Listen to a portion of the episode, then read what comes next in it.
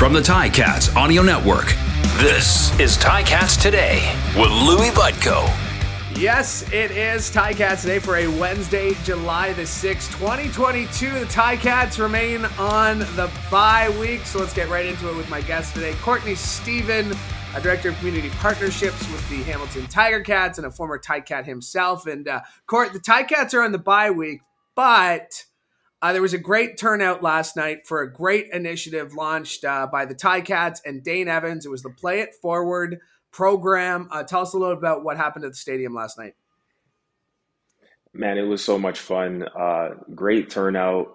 Uh, a lot of action, a lot of young people running around playing sports. And we didn't just keep it to football uh, because we know kids just love to play the game. They love to play whatever game, roll the ball out, whatever shape it is, and they'll have fun. So uh, the Play It Forward program is something championed by Dane Evans, where we work together with some of the local indigenous communities to bring out some youth, give them a chance to come down to Tim Hortons Field where the pros play, and you know just just spend the evening kicking it around. We had some soccer going on, we had some football going on, and we had a bunch of the Ticats out there just rooting them on, giving them tips and high fives, handshakes, pictures, autographs, all that good stuff that uh, makes something something like that fun. And it really is a great initiative to get to tie Dane's indigenous heritage and where we are situated you know, within the Hamilton Tiger Cats organization with Six Nations and the, the you know the the uh, ancient land that we are on, the land acknowledgments we do before every game, and uh, really the the indigenous part of that. How big of an initiative has that been for this organization in the last few years, especially?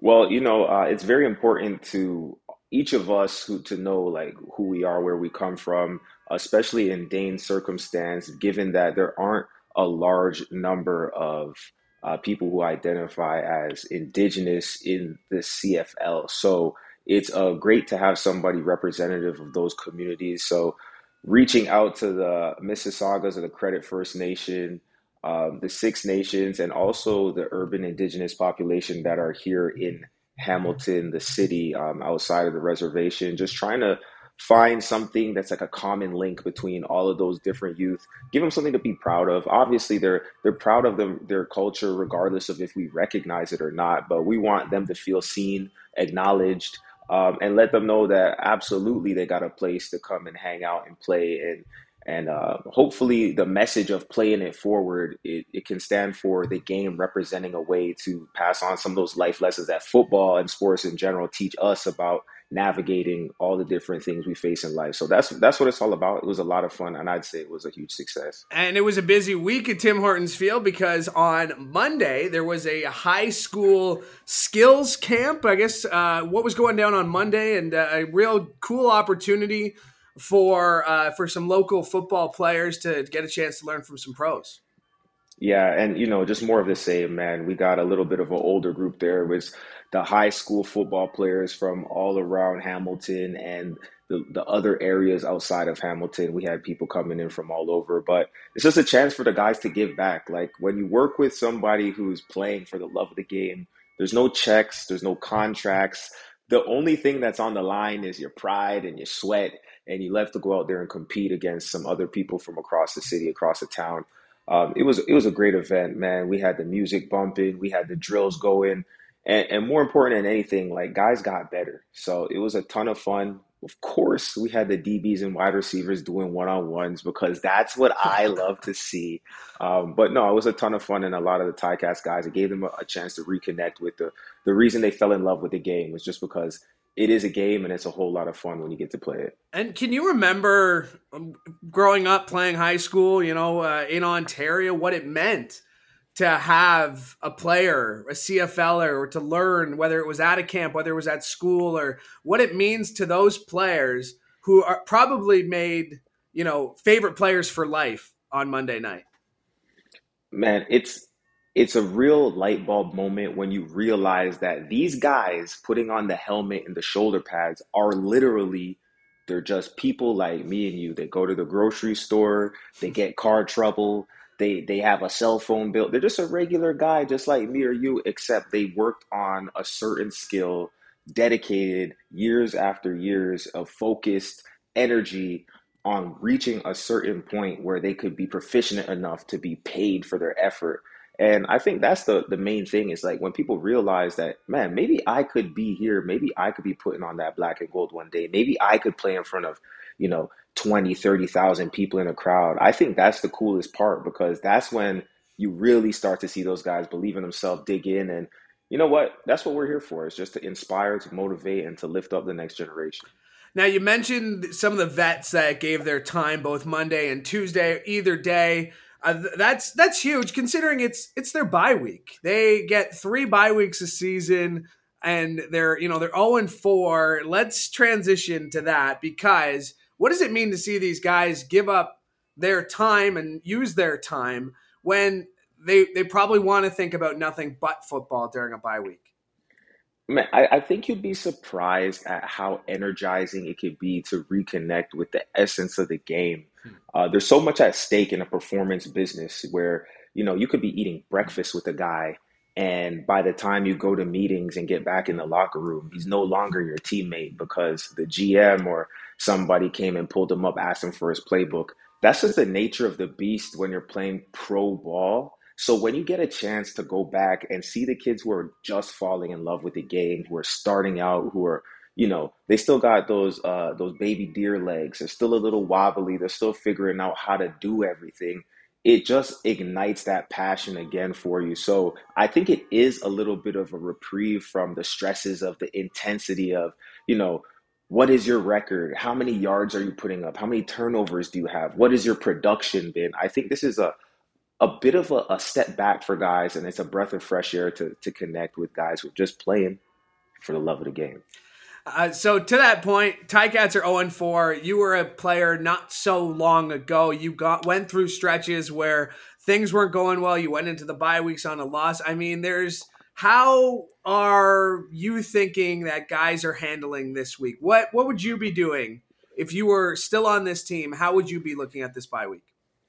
Uh, definitely taking a chance to to get your body to optimal shape. It's a marathon. Anybody who's thinking that they can just go and hundred percent do nothing, man, they're got to be fooling themselves. You're gonna take a break for sure, but your your body is your moneymaker, so you're gonna want to tune it up. Um, take a chance to get back to 100% healthy, which is a rare thing in pro sports.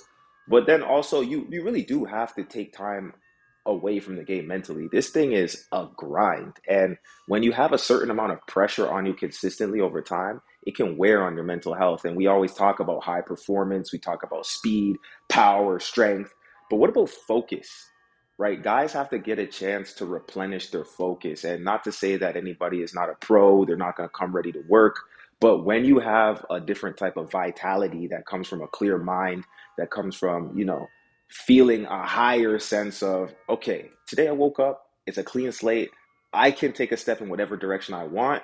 That's going to give you that energy you need to turn that 0 and 4 into the next 4 and 0 streak. You get back to 500. And then all of a sudden, these narratives from the first not even quarter of the season are thrown out the window and we can start talking about what's really the fact of the matter which is the best team in the eastern division has one win and so, despite how things feel, we have to always go back to the way that things actually are. And the facts say that the Ticats are one game out of first place in the East. You stole the next question right out of my mouth because how how big of a mental factor is that? That yeah, it's okay. Zero oh and four sucks, but there's still 14 games, and one game back of first place in the East. Like, I mean, is that any through your mind? Are you checking the standings at this point of the season? Like, what do you, you know, you're 0 and 4, but how aware are you of where you actually are?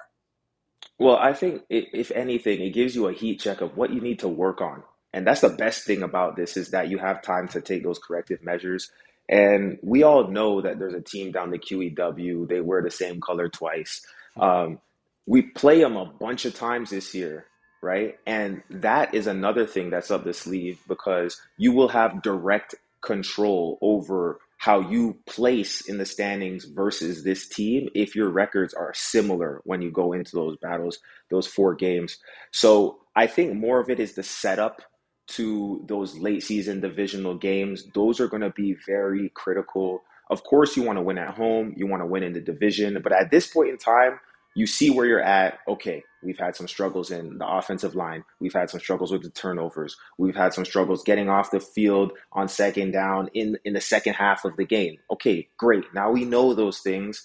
When you go back to practice, guess what you do? You work on them. That's the only choice you have is pro ball. You bring your hard hat, your lunch pail, all the cliches. But shoot, man, there is no magic formula. You just got to keep working. And eventually, eventually, the ball will bounce the other way. You just can't let go of the rope and start listening to guys like me and you who are on the radio talking about is the season in jeopardy. You just got to stay focused on the task at hand. I, I have never asked that question. I've not asked that question this week. Nobody is saying that, Courtney. We're one they're they're one game back in first place in the East. You just said so. Uh, let's tie this all together back to your uh, director of community partnerships. Uh, what what are you looking at on the horizon? I know uh, you got a lot of cool stuff happening and, and lots of stuff going on at the stadium, but uh, what what's what what's your uh, your? I know it's not a bye week for you, so what what are you looking forward to? Oh man, honestly, uh, we got a little bit of downtime, and by that I mean maybe a few days here. Um, but then once we get into August, it's almost school time again. And when school's out, you know, we're, we're going to be in the classrooms, we're going to be on the field with the high school teams. A uh, ton of great community partners that we work with, too many to name, but we're going to be supporting a lot of initiatives around some things developing in the Hamilton area. So whether it's at Tim Hortons Field, whether it's in the schools, whether it's with our community partners, we will be out and active. So look for that black and gold. And when you see somebody, stop them, say hi, and maybe get a picture. They'll probably say yes. They'll, they, hopefully they'll say yes. They uh, probably will say yes. I can't. I, you, you can't, I can't be held to that. Well, it depends on where you ask them and when you ask them. But yes, they they probably will say yes. Uh, Court, man, thanks for doing this. Appreciate it as always. All right, man. That is the director of community partnerships, Courtney Stephen, for the Hamilton Tiger Cats, and of course, a former Cat himself. All right, Cats on the bye week, so no uh, new sound to get to from practice. Uh, they will return to practice on Sunday next week as uh, they enjoy the week off. So we decided to go into the Cats Audio Network vault uh, where earlier this season I attended the uh, Ticats alumni golf tournament at Flamborough Hills, and I was able to catch up with a, a couple of alumni. And over the course of the next few days, uh, you'll be hearing some of those interviews. Uh, and let's start here with Les Brown. Yes, yes, Les Brown. Got a chance to catch up with him, and uh, we started our conversation talking about his favorite memory as a member of the Hamilton Tiger Cats going to the Grey Cup three years in a row 1984, 85, and 86. And then winning it in 1986. And that was really memorable because of the, the total point game that we had in Toronto was just, I mean, it was something that I've never done before, right? Never been involved with before. And it was just awesome to come back from a 17 uh, point deficit and, and win to go to the Grey Cup. Do you remember where you were watching from when that punt sailed over the head there? um, no, not really. but you remember the punt going over I, I sure do. uh, what was it about your time in Hamilton that made it special? Oh, I'm telling you, the memories that I have with all these guys that I played with like Grover Covington, Mike Walker, Mitch Price, uh, Rod Skillman, Ben Zambiasi, uh, Howard Fields, Mark Streeter, uh, Paul Bennett. Um, every last one of them. I mean, there's uh, Lance Shields. There's so many memories, especially with our secondary, and that's why at one point we broke uh, the interception record in uh, in the CFL. And then when I went to Winnipeg, um, me and me and Rod Hill had I had 14 and he had 12. We also broke that record, re-broke that record again. So I mean, it was so many good memories, especially here in Hamilton. Tons. Mike Walker. Like some that I really can't share. Darn, those are the ones we were hoping for. Ah, okay, next time, next time, maybe. Uh, we brought up Mike Walker. He's going to the Hall of Fame in just a couple of weeks. Uh, long overdue for sure. But what does it mean to see your teammate get inducted like that? Well, like I'm, like you just said, long overdue. I mean, like Mike, Mike is in that position where he gets overlooked, but Mike is in that also that position where he plays over top of the center and the guard, where he's going to get double teamed almost every snap, and still he is like third or some, uh, something on the sack list. I mean, like that's amazing in itself. And to be an inside guy and have like 70 or uh, 80 in a you know sacks is crazy when you're being double teamed almost every snap. Oh, so I mean that defense. The defense has always been a hallmark of the Ticats. Why is that? Why why is it that Ticats teams, especially ones that are successful, are always defined? It seems by their defense. Can I tell you a story? When I first came here in 1984, going up to uh, Brock University, you know, as a rookie, um, partway through our rookie camp, there was this big gentleman who showed up at, at, camp, and everybody, I was like, who in the hell is that big guy over there? And they were like, hey, you know, that's Angelo Mosca, right? So Ange came over and he coaches stopped the practice, introduced him. He talked to the players, and he told them the defense, "This is a defensive city. They love defense. You guys perform." And they will cheer. right? And don't perform. and yeah, and then he got and he told us, you know, about you know the you know the times before and all, you know, when he was playing and stuff like that, and about what defense means. And we already knew that defense wins championships. It's only now that they try to change that verb verbication, right? Is that oh, you outscore people? No, defense wins championships, and we always knew that. So that's why we always strive to be the best. And we had a really good coaching staff too. That they they knew that and they strive to be the best as well. What's your favorite part about a day like today? Well, seeing the old the guys that I played with, right, and playing golf. I like the game, man. it's it's a game that you can't conquer, right? So every day it's a, it's a different challenge. And like you know, we got the winds picking up right now and everything. So a new course I've never played, you know. So it's a challenge. Just like you know, covering Earl Winfield when I had to cover him, Merv Fernandez when I had to cover him, uh, Terry Greer when I had to cover him. I mean, it's it's a challenge, and I like challenges. Good luck out there. And that is Les Brown as we caught up with him at at the Ticats alumni golf tournament earlier this year as we go into the Ticats Audio Network vault. Uh, before we go, let's hear from uh, Henry Waszczuk. He was also down there at Flamborough Hills earlier this summer. And we started with him, his favorite memory as a Tiger Cat. Here's what he had to say. Oh my gosh. Uh, there's so many because um, in the era that I played, um, even though there's still greats like Garney Henley was still playing when I came in as a rookie and so on. Angelo Mosca just retired, so there was a lot of you know when you think of quality players that were standouts in the league and so on. And I was so scared as a a rookie coming in and so on, but they always said, "Well, you're Canadian, you'll be all right," you know. So but um, so many great seasons. We're always underdogs, and it was always coming down to the Argos and us, and such a great rivalry. But I think uh, I can't remember the season it was, but we had to win by like 19 points to advance to the Eastern Final. And you know we were total underdogs, and we won exactly by th- those points. And it was like, are you kidding me?